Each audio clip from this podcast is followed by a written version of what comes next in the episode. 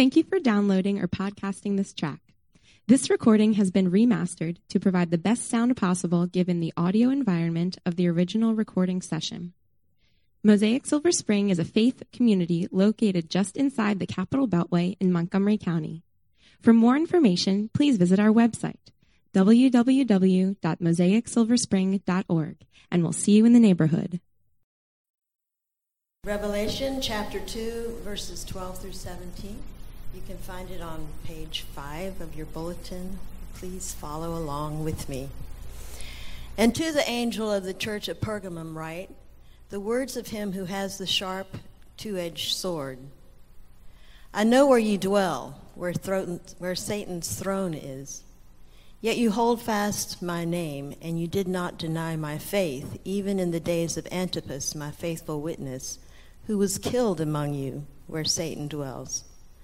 But I have a few things against you. You have some there who hold to the, te- the teaching of Balaam, who taught Balak to put a stumbling block before the sons of Israel, so that they might eat food sacrificed to idols and practice sexual immorality. So also you have some who held who war against them. Wait a minute. And also you have some who hold the teaching of the Nicolaitans. Therefore repent. If not, I will come to you soon and war against them with the sword of my mouth. He who has an ear, let him hear what the Spirit says to the churches. To the one who conquers, I will give some of the hidden manna, and I will give him a white stone with a new name written on the stone that no one knows except the one who receives it. This is the word of the Lord. Let us pray. Lord, we thank you for your word. And Lord, I pray for Joel as he explains this passage that we will hear it with our ears and receive it with our heart. And Lord, that we'll find how it applies to our lives and that we will be obedient to do what we need to do. Lord, that we may draw closer to you. In Jesus' name I pray. Amen.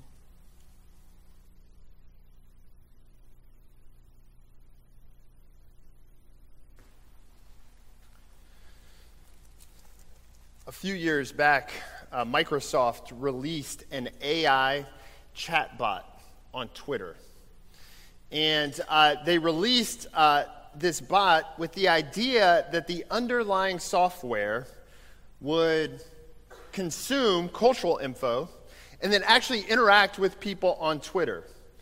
Uh, the article that underlies this story said, quote, it's an experiment in conversational understanding uh, to bring casual and playful conversation. End quote. The problem with the AI chatbot is that social media is social media.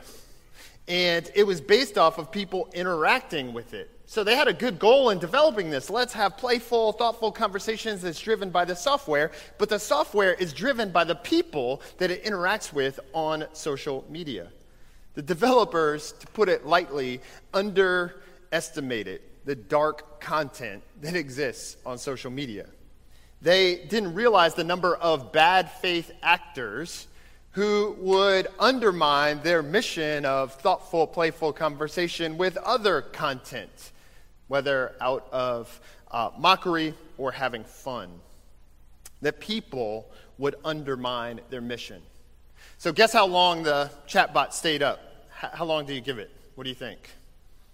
One day. That's about it, right? 16 hours, actually, to be exact. Didn't even make it a day because social media is social media. Within 16 hours, that's how long it took before the chatbot was producing misinformation, racist material, and conspiracy theories, functioning way outside of the parameters that Microsoft had ever envisioned when they started this. So they took it offline. Uh, let's cut that project. It was a good starting point, a good intention, but the context and obstacles that they didn't appreciate undermined all that they set out to do. And in the city of Pergamum, this city in modern day Turkey, Christians were living in a cosmopolitan, educated, pluralistic society. And as they started out life as Christians, they soon realized that they faced their own set of obstacles to faithfulness. There were dark messages of idolatry. Worship these other gods. There's lots of options out there. Worship them. There were bad faith actors who viewed the Christians as like kind of the new kids, the new religion on the block. So let's mess with them. There were people who just didn't care for who they were and sought to undermine them at every turn, seeking to hold on to power. And in this case, much more than some social media account, people's lives, people's faith was on the line. So John's writing to this church in Pergamum. He's trying to encourage them because the reality is, when it comes to faith, both for the Christians in the first century in Asia Minor, as well as for you and I today, we can't take our faith offline. If we're going to live in the world, we're going to have to work through how do we know good from evil? What do I believe about these claims of who God is? Is that who created the world? Is that what gives me a sense of mission and purpose? How do I respond when I fail, when I struggle, when things just go wrong? Those aren't questions that we have the privilege to just take offline and never deal with because we're human. And so for us, we have to work out how can we persevere with all that's set against us. That's what John is going after in this specific letter to Pergamum in Revelation 2. And that's what we're going to take up in two points this morning the temptation to change and the truth that conquers. So, first, the temptation to change. The opening structure of this letter, it'll be familiar if you have been with us for the last few weeks. Uh, it's a bit of an introduction and to the angel of the church in Pergamum. Right, the words of him who has the sharp two edged sword. So there's an intro and then a reference back to chapter 1, verse 16, this vivid imagery of who King Jesus is and who they can look out for upon his return. And then in verse 13, after that introduction, there's this reminder that God is not far off. He hasn't just created the world and left it alone, but God continues to engage us today. He knows us. He knows our name. He knows who we are. He knows what we do. He knows our struggles. And so Jesus sends word in verse 13 I know you. I know where you dwell and where Satan's throne is. Pergamum was a tough place. And verse 13 is cueing you to that reality. If you could go back and walk through the streets of Pergamum, you would catch a glimpse of various temples throughout all the streets with different worship activities going on, different feasts, their own priesthoods, priests and priestess. You would see a huge altar to the Greek god Zeus up on the hill behind the city. You would find in the city of Pergamum the oldest temple in that area to the emperor of Rome and to worshiping that emperor and his empire. And so every corner that you went around in every street, there would be some temptation to change directions if your view on the world is that there's one God who's created the world and one God who is actively redeeming it through his son Jesus Christ. If that is your profession of faith, then walking the streets of Pergamum will push in on you. There will be people literally calling out, like, mm that's not the right direction. I've got a new direction for your life that you should consider. And so, uh, when uh, John is sending the word of Jesus to this church, he says, Listen, God knows. God knows where you dwell, where Satan's throne is. Now, whether when you were growing up with your parents or if your parents now, there is a way that parents have to talk about adult stuff in front of young ears who always seem to be turned on to the adult conversation when you don't want those young ears to quite pick up. So you don't actually name the things you're talking about, you allude to them, you give reference to them, you use uh, vivid imagery as, you know, a type of metaphor of what it is that we're talking about. And this idea of a throne of Satan is John's way of using parenting language to talking about the pressures that the Roman Empire was putting on Christians to worship Caesar. Effectively, uh, it was dangerous to go around talking about explicitly uh, just how bad Caesar is and how he's forcing us to worship him as if he were some god. But to even refer to that temptation could bring death. And so John uses almost this catch all, the underlying, most fundamental driver of idolatry and worship of things apart from God, which is Satan. And so, this language of throne of Satan is not some actual physical edifice that you would have seen if you were walking along in the streets of Pergamum, but rather it's parenting language at the table to help any of you who have ears to hear oh, yeah, Pergamum, that is a tough place. And so John writes and he says, God knows that. He knows where you're at, and he sees your perseverance. In verse 13, he continues, You hold fast to his name. You're faithful. You refuse to deny the faith. When they come to you and say, Is it Caesar who you worship? You refuse to change. You don't give in to that temptation. You don't flex and break under the power that's being brought to bear against you. Instead, you bear faithful witness. That includes someone named Antipas, who gave his life, paid the ultimate price for maintaining the faith. So, what's happening in this moment is that people are standing against these temptations to change course, temptations to incorporate new stuff, temptations to tweak and build upon or add to their entry profession of faith that Jesus is Lord, that He is King, that He will make right what's wrong in the world and that it's in Him that we place our hope. Just this basic profession of faith, people were pushing on them. And it's not as if that kind of pressure, those temptations to change, are narrowly considered in the first century or in that region of the world or in that culture. Temptations to change for Christians continue even to today and have existed throughout the history of our faith. So while we walk down the street, we may not run into temples at every corner, at least not temples of that sort. We face our own pressures. We receive targeted advertising to these supercomputers in our pockets that tell us how we're incomplete if we don't have that one extra thing or that new item or that newest addition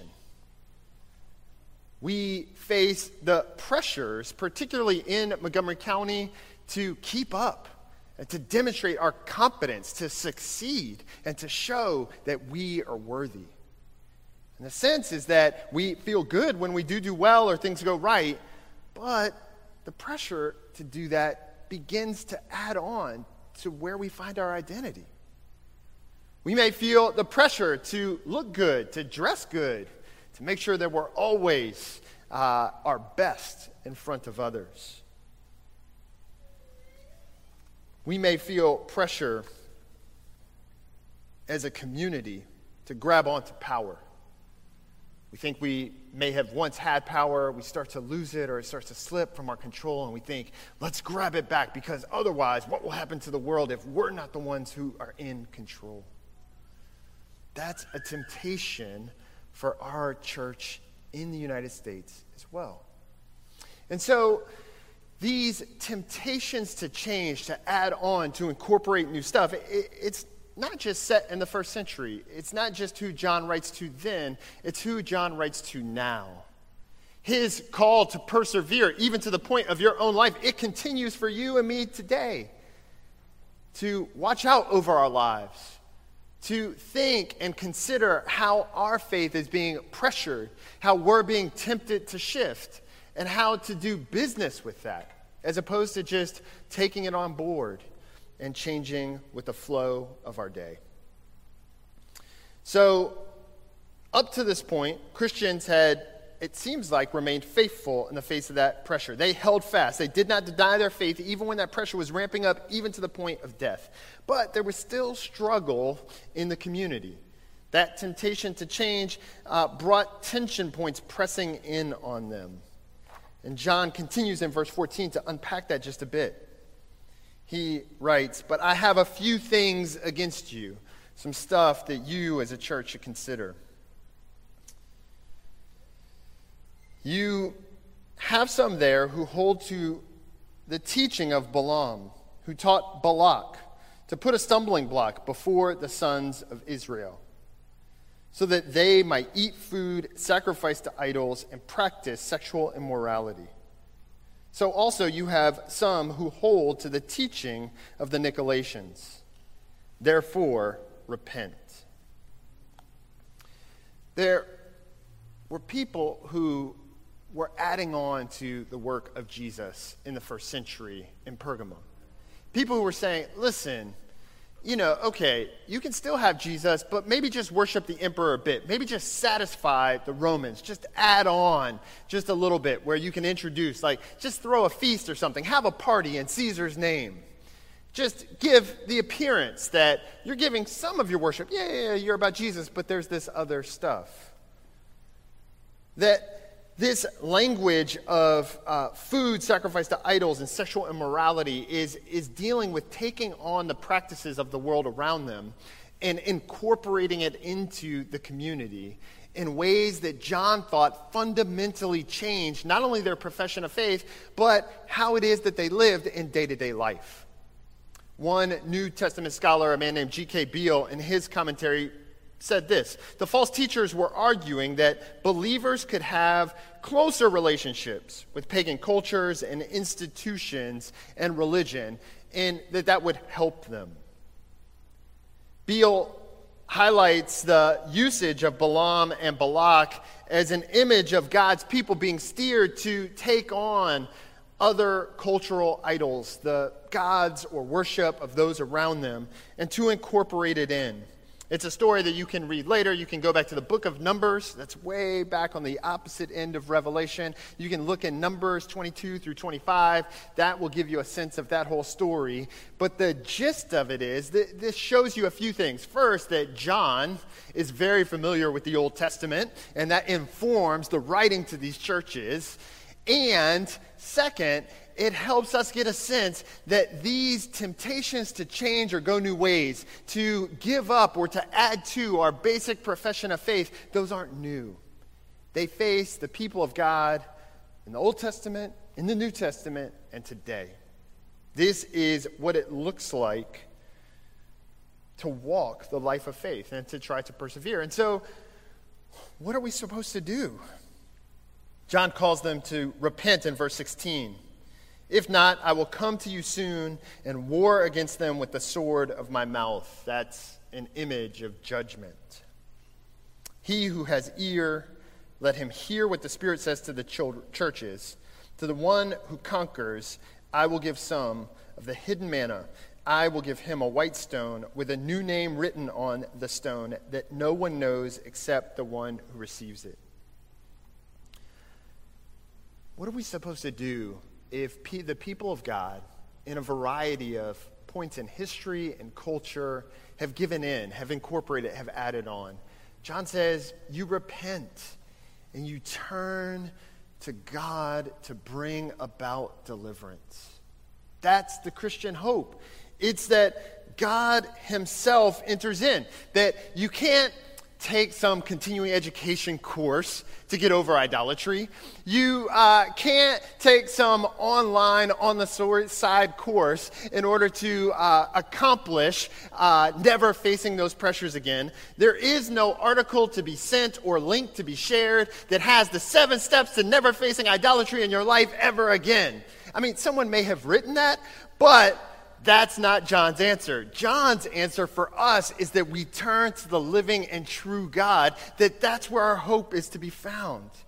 It's the work of the triune God, the Father, calling his people to himself in the midst of distractions. The Son accomplishing salvation and uniting them together to himself through faith. And the Spirit working in people's lives, giving them ears to hear and eyes to see, and applying that salvation to the lives of people. So, this call to repentance and our hope today is rooted in the work of the triune God. That is the truth that conquers, that Jesus and Jesus alone is King. And every time we're tempted to add to that our own accomplishments or this one other item or this next step of success, or how great our kids are, or how I look, or what power I can grab onto, anything that we're tempted to add, John calls us back to the resurrected Jesus and says, cling tightly to him. That's how grace works. The minute that you are tempted to change and add on success or good looks, the minute it becomes all about you, you want to talk about pressure, figure out the complex relationships and problems in your life all on your own apart from who God is. That's pressure. And John's warning you to say that will never actually end well. Watch out. Instead, repent, which is a way of saying turn and come back to Jesus.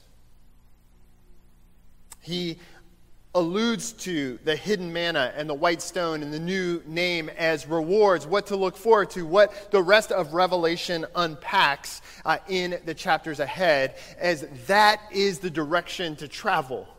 How do you know the faithful way of travel? Cling tightly to Jesus in faith. And if you do, this is what awaits you as part of God's redemption, his work in the world, and his restoration of all things. There is a poem that was written in the 1970s. Uh, it was written by Percy Shelley, and it's about a figure named Ozymandias. And uh, in the poem, it's short. You can Google it on the Poetry Foundation or something later. It's worth reading. He talks about a figure in the desert, a huge figure with just two legs standing there, and then vast sand. And on this figure of giant stone legs, but nothing else, is an inscription. The words, according to the poem, read My name is Ozymandias, King of Kings. Look on my works, ye mighty, and despair. Then Percy notes in the poem, nothing beside those two legs remain. Round the decay of that colossal wreck, boundless and bare, the lone and level sands stretch far away. Shelley's poem is highlighting at least a couple of things that are worth noting for us in close. The first is, it is easy to lay claim to being king of kings. Ozymandias is a warning to uh, making bold proclamations of what will be and what will stand and who should despair in the face of it, right? Uh, the poem is, uh, on its face, a warning against making big claims, against hubris, against pride and arrogance. But I thought it fitting in light of what's going on here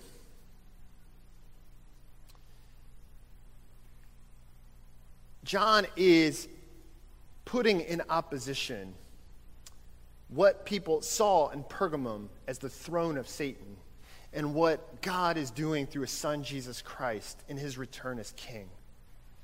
And out of those two options, John is declaring that there is only one King of Kings. There is only one throne that remains eternal. There is only one hope for us as Christians to cling tightly to for our identity, for our security, for all of who we are. And that's to Jesus. That is the good news of Christianity. Not that you have to face the pressure of cleaning yourself up or accomplishing new stuff. The good news of Christianity is that Jesus' throne is established, and it is the only one that will stand eternally. And it's a one that you're invited to participate, to worship at, to sit at, to live at. Not because of what you've done, not because of who you are, but because you've turned in faith to Jesus. That, friends, is the Christian hope. That is our mission as a church in the face of our own temptations and pressures in our day. The myriad of things that would call us, distract us, turn us aside. John, in his letter to Pergamum, reminds each of you this morning return to the throne of Jesus. King Jesus will return one day, and it will be soon. Let me pray. God, I ask that you will watch over us as a community and that we would be faithful. Recognize the pull to distract ourselves, to entertain ourselves, to prove ourselves, to hear from even frail and weak sources that we are good or that we have it together. And God, I pray that none of those things will become our ultimate identity. There's no security in that. God, I pray that we will rest in you, that we will cling tightly to you. And I pray that we'll persevere even to the point of death. In Jesus' name, amen.